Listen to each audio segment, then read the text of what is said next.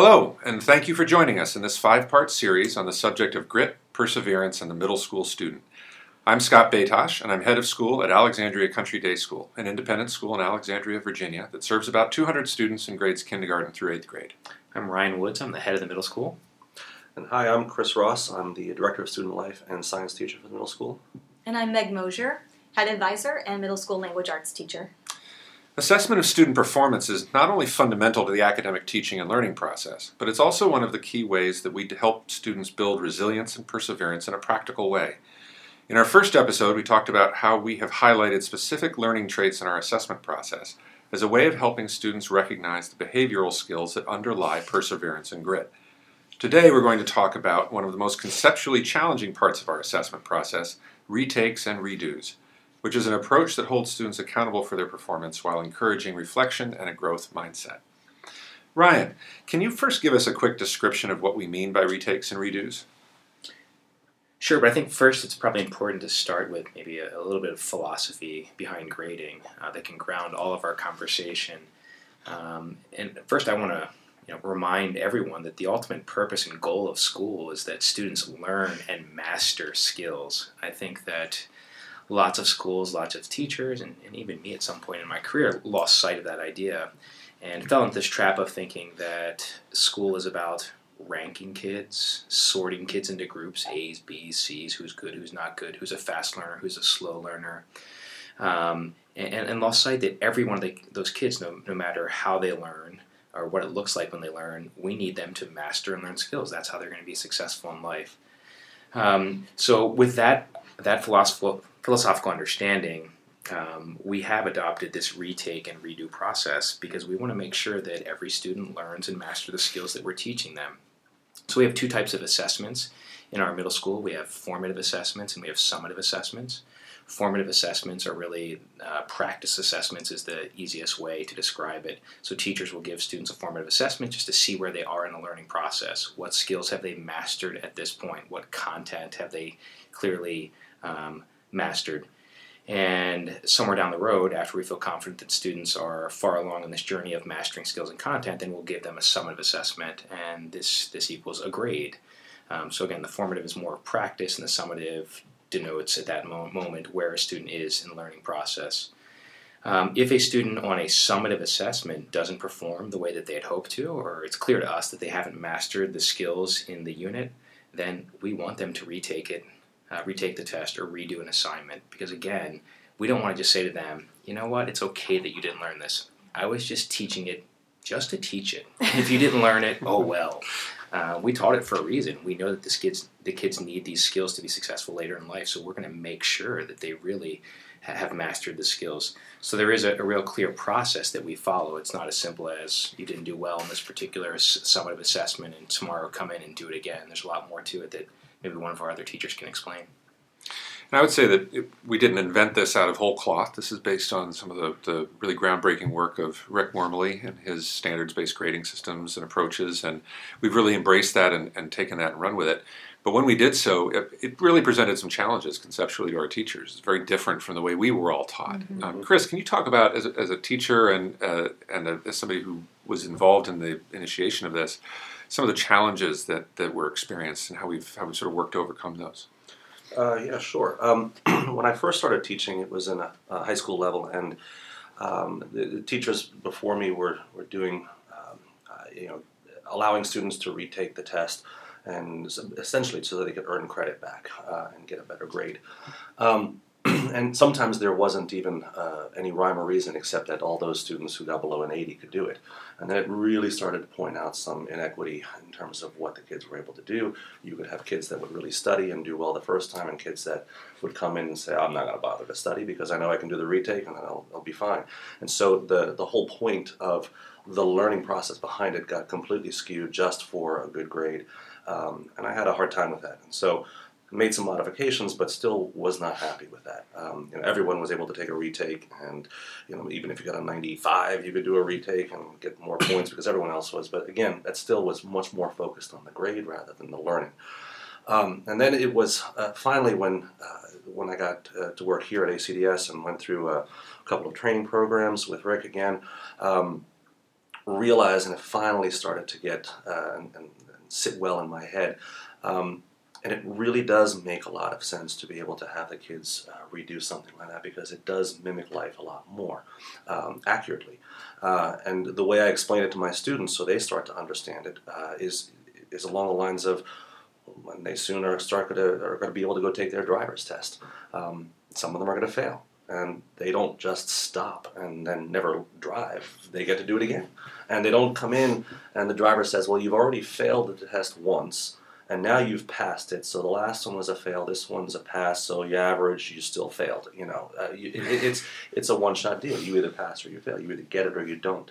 Uh, when you take the bar exam, uh, the bar exam you might not pass the first time. Do you not become a lawyer? Then no, you get another shot at it. You can do it again.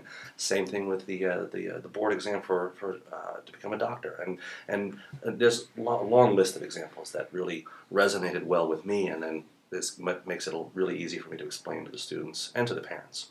It's interesting. It's more like life, but less like school, as we've as we've known it. Because I think a lot of us struggle with this idea that if you give a kid a ch- second chance to do it again, you're basically giving them a pass. Basically saying, "Okay, fine, try again. Try as many times as you need to to get that grade that you wanted, or, or something like that." But what helped me understand it as we began to understand that this is actually holding a higher standard for our students. Mm-hmm. Students who don't want to go and take the test again, they don't want to go and manage and do another assignment again. But when we say you need to do this again because you didn't master the skills, as you pointed out, it's actually holding them accountable for the work that we expect of them. And that's a that's a whole different dynamic. It's much it's a much more rigorous approach than just saying, well, you got a D, let's move on, right. and hope you do better next time. Um, Meg, can you talk a little bit about sort of the, how that approach adds a different level of meaning to the to the grading and the way we assess kids? Sure. Um, I, one thing that I, I want to mention mm-hmm. that I think at this point that listeners might be wondering is how the process actually happens. I mean, sure. you, you just made a really important point when you said that kids actually don't want to do mm. the hmm. redo. And I think we need to clarify, like, why not? Um, there's quite a lot of work involved in being able to be ready for the redo. It's not simply as easy as realizing. I didn't pass this summative assessment. I'm going to sit for it again tomorrow. Or I'm going to sit for it again in a week, just not having done anything or just looked over my notes. So, the process at our school for that is that students when they want to do a, redo or a retake, each teacher has a form. We call it a retake ticket. The student needs to complete the form and they need to make an appointment to meet with the teacher. When they meet with the teacher, they need to bring that form on which they have delineated all of the steps that they're going to take to be ready to retake that summative. Reteaching, relearning has to happen before the student can sit for the retake. So whether that means they make an appointment to meet with the teacher for a couple reteaching sessions, whether it means they're going to plan to look over their notes and study again, they're going to watch some Khan Academy videos or whatever the system is that the kid comes up with, but that's a really important part. There's a lot of relearning that happens, and, and that is how they're held accountable for the learning. Um, they have a two week window in which to complete their retake, so a student cannot uh, fail an assessment in the beginning of the trimester and then come one week before report cards are due say oh i want to retake that test from you know way back in september. That they have to get that done within that two week period. Um, and then the other piece of the puzzle too is if we start to notice a student who's repeatedly needing the retake process in one class or across all their subject areas we realize that there's something with that particular student the system isn't working and we kind of push pause on, on the retake cycle with that kind of exceptional circumstance and figure out what's going on with that kiddo. So I think that's that's an important thing to realize about like how we do that process and, and why it really does hold them accountable for the learning. Can you remind me of the other question I, you asked before I talked about the process? And, and, that's a great point. I think I should clarify when I said they don't want to do it. In fact, some kids will ask to do it. Oh, certainly. So it's not that they don't want to; it's just that it's a it's significant work. Yes. It's effort. So it's not when parents or teachers originally hear this idea, it sounds like, well, they don't have to do anything, they just take it again. No, in fact, it's a it's a big responsibility mm-hmm. to have to go through that process and to reflect on their work and then think about how they're going to learn it and then ultimately be held accountable. So that's probably a better way of framing it. Where well, I was that going, was and that was the important thing you just said too, the reflection piece. Yes. Because there's a more and more that that piece is coming into education full stop because it is uh, a really helpful learning tool. And so that first part of the process is reflecting on what they did well, what they did not do well. Um, and determining what the next steps are in order to reach the appropriate level of mastery. Mm. And to bring it back to our theme, I mean, this is about building perseverance and mm-hmm. resilience. So when we tell a student, you failed the test or you got a or worse, you got a D. You didn't. You passed it, but not quite. Yeah. You know, they were saying we're saying, well, move on as opposed to saying, no, you can do this. Yeah. We're going to help you do it. We're going to give you the skills. Reflect, think about why you didn't do as well as you thought you might. How can you do better next time? And then let's try again and mm-hmm. keep doing it. That's how we build that practical skill of resilience, not just telling them, get over it. It's, it's actually helping them build skills that, that they can use in other experiences when they don't pass something the first time, as you pointed out, in, in later in life. Um, where I was going with the earlier question was how, I think this process has added more depth and meaning to a grade when a student actually gets yeah. it. And, and, maybe you can talk a little bit about your experience of, of how it shapes grades and how students think about their grades now when they know what's gone behind it. Mm-hmm. Well, like you've just said, I think certainly students realize that the learning is really paramount, that a grade is simply a way to communicate it's, it's not a, an award or a reward, it is a way to communicate where you are currently with this particular set of skills or concepts in your journey of learning it. It's a snapshot of, it's a quick way to report on that. Um, and there's so much more behind that that is lost in a simple letter grade on a report. And so I think students, when they go through this retake or redo process, realize just how much is involved in the learning process. And for some students, maybe maybe some some kids who were pretty naturally smart and, and, didn't have to work too hard in lower school, didn't have to develop those study skills or those study habits when they come to middle school. And the content becomes a bit more abstract and the learning demands are a bit higher. They may run into some snags where I, I, I don't really know how I learn best. And they're still figuring that out in middle school. And this process allows them to maybe run into some snags go back, reflect, as Chris said, with their teacher, come up with a plan of how they're going to learn the material, do that, engage in that relearning, and then come back and try again. And that is that's what they're supposed to be doing in middle school. They're supposed to be figuring themselves out as learners and as people and how to manage their time and what works best for them to learn content. And this process gives them the space now in middle school to figure that out about themselves so that they can hit the ground running and be successful when they go on to high school. I think it also sends kids the message that their teachers are invested in them and that are not going to give up on them. We're not just going to accept that you are at a, a D level or a C level uh, when that's all you got with this material and we're rolling on. So so try to keep up with us. It says I care about you. I care about your success. I care about the fact that you, as Ryan said in the beginning, that you actually learn this information because I believe it's really important for you, and I'm going to invest in you. One of the things I really love about uh, that the entire process, and even the entire test taking process, is every student um, is going to find a section or a part of that test that they're going to do well with mm. and there's going to be other parts that they don't do well with.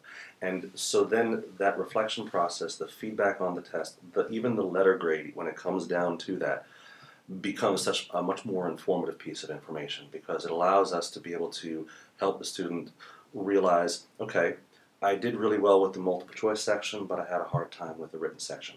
Then is it because I didn't know the content or is it because of the style of the test? So I'm really good with multiple choice, but I can't write very well. And so it really helps everybody learn a lot more information, not only about themselves, the parents about their child, and the teachers about the kids that they're teaching. And it becomes a much more uh, meaningful uh, way to just progress with their with their own um, educational process. So we've been doing this for a couple of years now. That we since we initiated this and made this change.